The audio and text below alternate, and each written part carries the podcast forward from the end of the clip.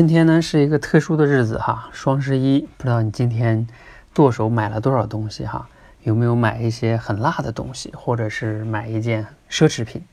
那我们就聊一聊哈，爱吃辣的人和爱买奢侈品的人有没有什么相同之处呢？今天晚上呢，我带着我们社群的学员呢，依然在训练，训练的主题呢叫即兴概述能力。这个即兴概述啊，简单来说就是我给他们现场讲一段素材。他们听完了之后呢，要用自己的语言简洁的把它概括总结出来。这个和我们现实中很多场景比较像哈。比如说你开会，老板巴拉巴拉讲了很多东西，然后你听完了之后呢，你要能快速的理解它的重点是什么，甚至你还要把它复述一下，是吧？呃，就是训练这个能力和这个场景哈。我们今天呢训练了一个挺有意思的素材，就是来自于罗胖六十秒。他讲了哈，人为什么爱吃辣？因为呢，他解释说。辣呀，从本身上来说呢，它是一种痛苦，就是一种痛觉，它不是我们那种传统的说甜呀或者是什么这种味觉哈。所以人本身来说不应该喜欢痛苦，但是呢，为什么人还会喜欢吃辣呢？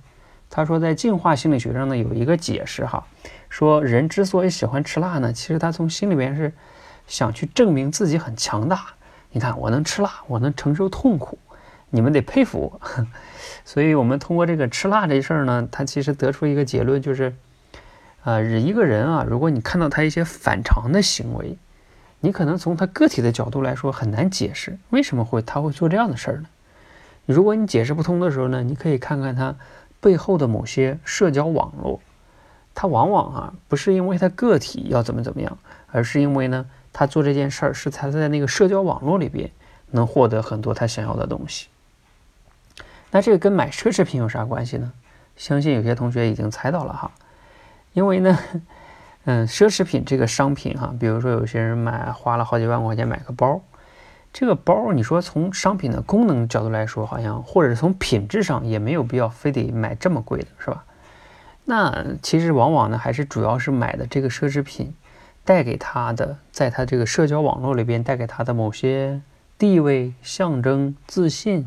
等等等等等等的哈，所以这个跟我们说这个吃辣有点像哈，就是你从单纯从个体的角度来说很难理解为什么要花那么多钱买一个啊这么样一个东西，啊，那从这个社交网络里边呢，你就能理解他的行为了。所以爱吃辣的人和爱买奢奢侈品的人哈，这个本质上呢其实是有一些相通的一条逻辑链的啊。希望呢今天这个分享哈。